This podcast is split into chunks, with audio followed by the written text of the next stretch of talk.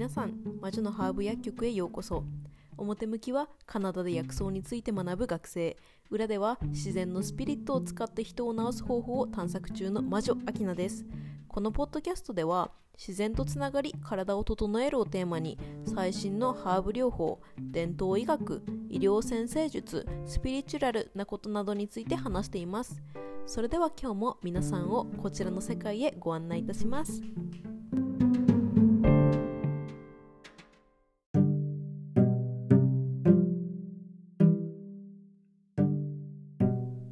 というわけで今回はあの西洋ハーブ療法って何っていうことについて話したいと思います。なんかね2回目からすごいガチな話になってしまって魔術とかスピリチュラルから離れて本業の方の話になっちゃうんですけどまあとりあえずその話についていきたいと思います。で西洋ハーブ療法っていうのはメディカルハーブとかクリニカルハーブとも呼ばれるんですねまあ簡単に言えば日本の漢方みたいなもので薬草を使って人の不調を治すっていうことをする、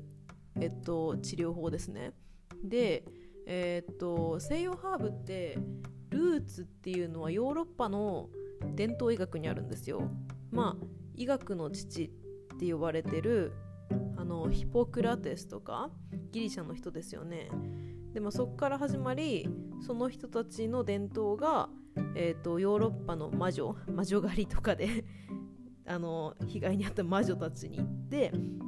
で、えーと、そこから修道女とかあと薬草医とかっていうのが継承していったんですけどまあ近代今の近代医学のルーツと同じところから始まってるんですよね。まあちなみになんですけどこの近代医学と,、えーと薬草西洋ハーブっていうのが分かれたのは、えーと、戦後ぐらいからで、まあ、近代医学の方面に行った人たちは錠剤とか化学物質とかですよねをどんどん使っていって即効性を求めていった。で、まあ、外科手術とかもしますよね。で私たちがやってる西洋ハーブの方面に来たのはまあ何て言うんですかね。とりあえず伝統を保持しながら薬草を使って、えーと、人を治そうとしたって感じの方面ですよね。でまあこの近代学っていうのが進むにつれて薬草とかっていうのも使う人が減ってきて、まあ、一時消滅の危機とかにもなりつつあったんですけど、まあ、ヒッピームーブメントのおかげだったりとかあと先住民の人たちっていうのがその昔から使ってる民間療法とかで情報とかをね全部持っててくれたおかげで今の西洋ハーブっていうのがまだ存在しているっていう形になります。で、えー、まあどんなハーブを使うのかっていうことなんですけどまあ私たちが使っているのはヨーロッパがメイン。ヨーロッパ原産のハーブが多くってプラス、まあ、ヨーロッパの人たちって北アメリカに移住しましたよね。だからその移住した時にそこに住んでいる先住民の人たちから学んでその、えーと、先住民の人たちが使ってるハーブを、まあ、西洋ハーブの世界に取り入れたっていうのもあるしあとまあ最近で言ったらオーストラリアとかんとアジア中医学とかからのハーブを取り入れたりとか世界各国の植物っていうのを治療に使ったりしています。でえっ、ー、とまあ西洋ハーブって言ったらまあハーブ何ってなるんですけどまあ一番分かりやすい説明で言えば日本のハーブ園とか、まあ、ちょっとおしゃれなカフェとかにある横文字で書いてる草が西洋ハーブだったりします。例えば、まあ、ローズマリーとかはあのアルツハイマー予防に効きますとかオレガノは抗菌作用があります。そして、まあ、ラズベリーの葉っぱとかはまあ生理痛に効いたりしますみたいな感じ。そんな感じのハーブをイメージしてもらえれば大丈夫です。でえっとハーブってまあラテン語の語源のイエルバっていうラテン語語源の言葉なんですけどその意味的には葉っぱとか草っていう意味なんですよね。なのでまあハーブって言ったらその草の葉っぱの部分を想像される人が多いかもしれないんですけど実際に治療に使うのはまあ葉っぱに始まり花茎根っこ種みたいなもうハーブの全体を使っていきます。はい。そしてその使い分けみたいなことになったらあの何て言うかな。症状によってその使うパートっていうのを分けたりとかあとねうん例えば根っこ？このハーブは根っこ？が、まあ、一番強くってこの症状に使います。でもえっ、と他の場合例えばこの種は肝臓に効くけど、えーと、葉っぱの部分は何て言うんだろう肺とかに効きますみたいな。その植物のパートによってもね効く場所が体の効く体のどこに効くかっていうのが変わってくるのでそういう面で使い分けたりしますね。はい。でまあ世界どこに行っても草ってありますよね。はい植物ってあります。でさっきあの使うハーブってヨーロッパ北アメリカ大陸オーストラリアアジアとかもいろんな国いろんな場所からの草を使うって言ったんですけど私たちのクリニックでメインで使っているのっていうのはえっとちゃんと医学的に解明されているものだけを使っています。そうですね。なので臨床研究とか学術論文とかがちゃんとあって、えっと、この成分化学物質があるから人間に効きます。とかあのちゃんと何て言うんですかこの妊娠とかしている人に使ったらえっと何て言うんですか子供が流れちゃうとかそういう可能性があるので妊婦さんには使っちゃいけないですよみたいな。もうね全部データで出ててそういうものだけをちゃんと使ったものになるんですね。なので一応民間療法っていうのはねちょっとまた変わってくるんですよね。でまあ民間療法ってちょっと説明すると、まあ、おばあちゃんの知恵みたいな感じ。なんかおばあちゃんが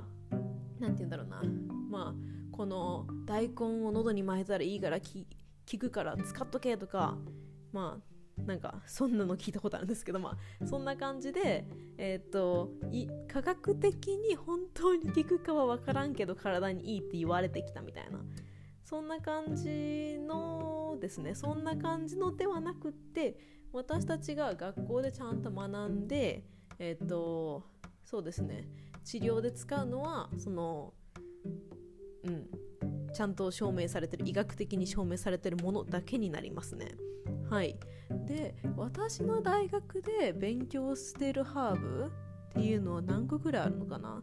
えっと1セメスターに30以上のハーブを勉強するのでそれが6セメスター分あるのでえっと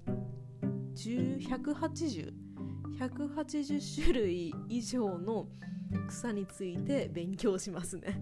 ま、そう聞いたらちょっと意味わかんない変態みたいな感じなんですけどその180個も草の意味勉強して何になんねんって話なんですけどねまあはいそんな感じです。でまあその医学的に解明された化学物質をメイン化学物質的なところをメインでそれで治療をするっていうのをさっき話したんですけどこれはねハーバリストによってはね伝統的な方を重視する人とかもいたりするんですよね。っていうのは例えば、えーと、このハーブっていうのはうーんどうしようかな例えばね、えっと、エキナセアっていうハーブがあってそれは、えっと、イミュンシステムなので免疫にめっちゃ効くハーブがあるんですよね。なんかすごい綺麗なピンクのお花咲くやつでそのハーブっていうのは火星のエネルギーがあります。でその火星のエネルギーっていうのはどっちかというと体の中で、えー、と何かと戦ってで悪いものを倒すっていうエネルギー、まあ、戦士のエネルギーなんですけど戦士のエネルギーがあるからだから免疫システムを上げてそれが体を治しますだからあなたは今風邪症状があるのでこのエキナセをなエキナセを使って、えっと、体を治し治しましょうっていうハーバリストたちもいるんですよね。で、まあ、そういう人たちもいるし例えばこのハーブのエネルギーはこういうなんか流れこういう波があってその波長はあなたに合うからこのハーブが合うんじゃないですかみたいな。そういう使い方をする人もいます。でまあそれぞれそのいろんな使い方をする人がいて、まあ、それぞれ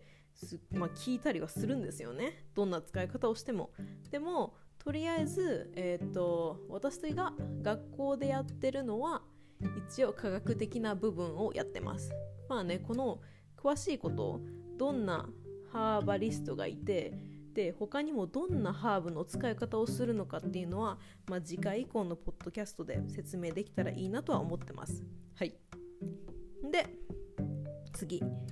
で結局分かった。ハーバリストっていうのの歴史とかも分かった。で、えーと、どこの国のハーブを使うかっていうのも分かった。じゃあどうやって使うのって感じです、まあ、とりあえず簡単に言ってしまえればまああの、体に取り入れてしまえればいいです。体の中に入れればいい。そう。でえっ、と例えば一番簡単なところで言ってしまえば一番日本人の人にとって身近な面で言ってしまえば、まあ、ハーブティーみたいなもんですよね。うん、なので、えっと、ハーブティーっていうのは水溶性の水に溶ける成分を持ってるハーブ。を薬として使う時によく使われるんですよね。まあ味もね美味しかったりするし寝る前に飲んだらもうすっごい気持ちいいみたいなめっちゃ寝れるカモミールティーみたいな あるんですけどそれがまあ一番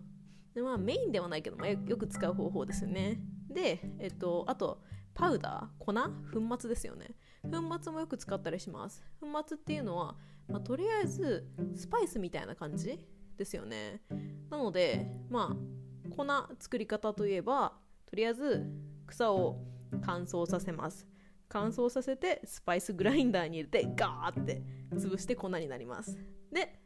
それを例えばうんと朝のシリアルとかに混ぜて食べたりとか例えばスープに入れたりとかうん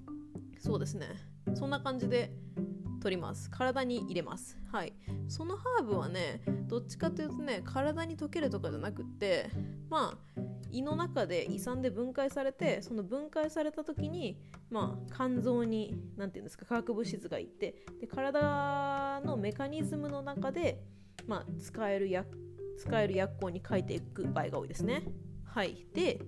まあ、それと同じなんですけど、カプセルっていうのも作ったりします。はい。カプセルっていうのの作り方としては、まあ、カプセルマシンっていうのがあるんですけど、そこに一個一個、あのー、カプセルのゼラチンの部分、その外のなんか殻みたいな部分を入れていってガチャンってやっていっぱい作るんですけどそれも、まあ、簡単に言ったらその殻の中にパウダー粉を入れてそれをまあ1日何回飲んでくださいみたいな感じで処方する方法ですよねはいそれもパウダーと同じ感じで体のメカニズムによってえっ、ー、と体に入ってそれが効くって感じになります。で最後に一番私たちのクリニックで処方される方法で、まあ、日本ではあんまり馴染みのない方法なんですけどチンキっていうのがあります。でチンキって英語で tincture って言うんですけどそれはまあアルコールにハーブをつけたものでまあイメージしやすいのは韓国ドラマとかに見てるとあの朝鮮人参がお酒の中に使ってますよね。本当にあんな感じです。あんな感じでえっと例えば草を取ってきます。取ってきて洗ってそのままフレッシュなやつをアルコールの中にぶち込むみたいな。そうすることで、あの、アルコールに、えーと、薬の成分が溶け出してそのアルコールの薬が入っているアルコールをまあ1日まあ10ミリまあめっちゃ少ないですけど10ミリとか飲むっていう形になります。でこのチンキのいいところはアルコール度数とかによるんですけどまあ弱いアルコール例えば20%のアルコールとかだったらあのー何？えっと水溶性の薬効がそのアルコールのチンキの中に入ります。そして例えば 80%75% とかそういう感じのきついアルコールだったらえっとねレジンっていう樹液かな？とかの何て言うんだろう。えっと水溶性のものには溶けなくってどどっちかというと使用性の方の、えっと、薬効がその薬の中に入るっていう感じになるんですよね。なのでねそれも割と使い分けてます。はい。なので私たちの学校のクリニックでやってるのはまあその患者さん1時間ぐらいコンサルテーションをした後にあこの人にはこのハーブとこのハーブとこのハーブが効きます。ってなったらえっとそのハーブが入っているアルコールの鎮気剤を取りに行ってそれを、えっと、混ぜます。例えばこのハーブ、えっとまあ、100ミリ入れます。他のハーブも100ミリ100ミリってやって300ミリリットルの薬、まあ、ボトルで作ってそれを、まあ、1日これだけ飲んでください。みたいな感じで処方する形になりますね。はい。でえー、っとまあこの今まで言ったのは全部、まあ、内服体の中に入れるやつなんですけどあとねあれもあります。外に塗る場合もあります。例えばなんか大学の授業とかでうんとね実験クラスっていうのがあるんですけどそこでえっとボディクリームとかローション石鹸とか作ったりして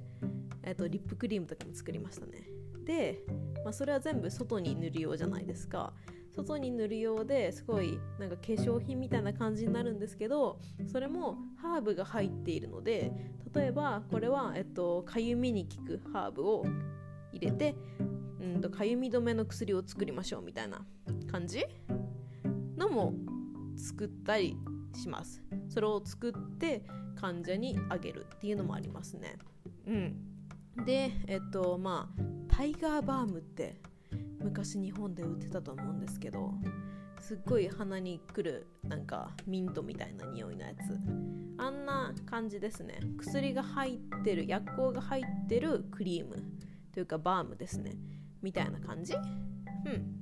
をまあ概要薬としてあげたりします。なのでねまあカーブの使い方としてはまあいろいろ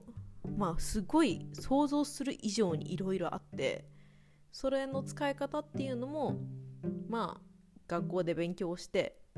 その一人一人の患者に合わせたものを処方するっていうことをしています。まあこんな感じですっごい真面目な情報をいっぱい今回話してしまったんですけど、まあ、とりあえず、まあ、スピリチュアルなこととかもすっごいその植物とその精霊とかの話とかもすごい好きなんでそういう楽しい情報とかも織り交ぜながらこのポッドキャストを配信していけたらなと思っています。はい。まあ今回のねポッドキャストで西洋ハーブ療法がどんなものなのか分かっていただけましたでしょうか？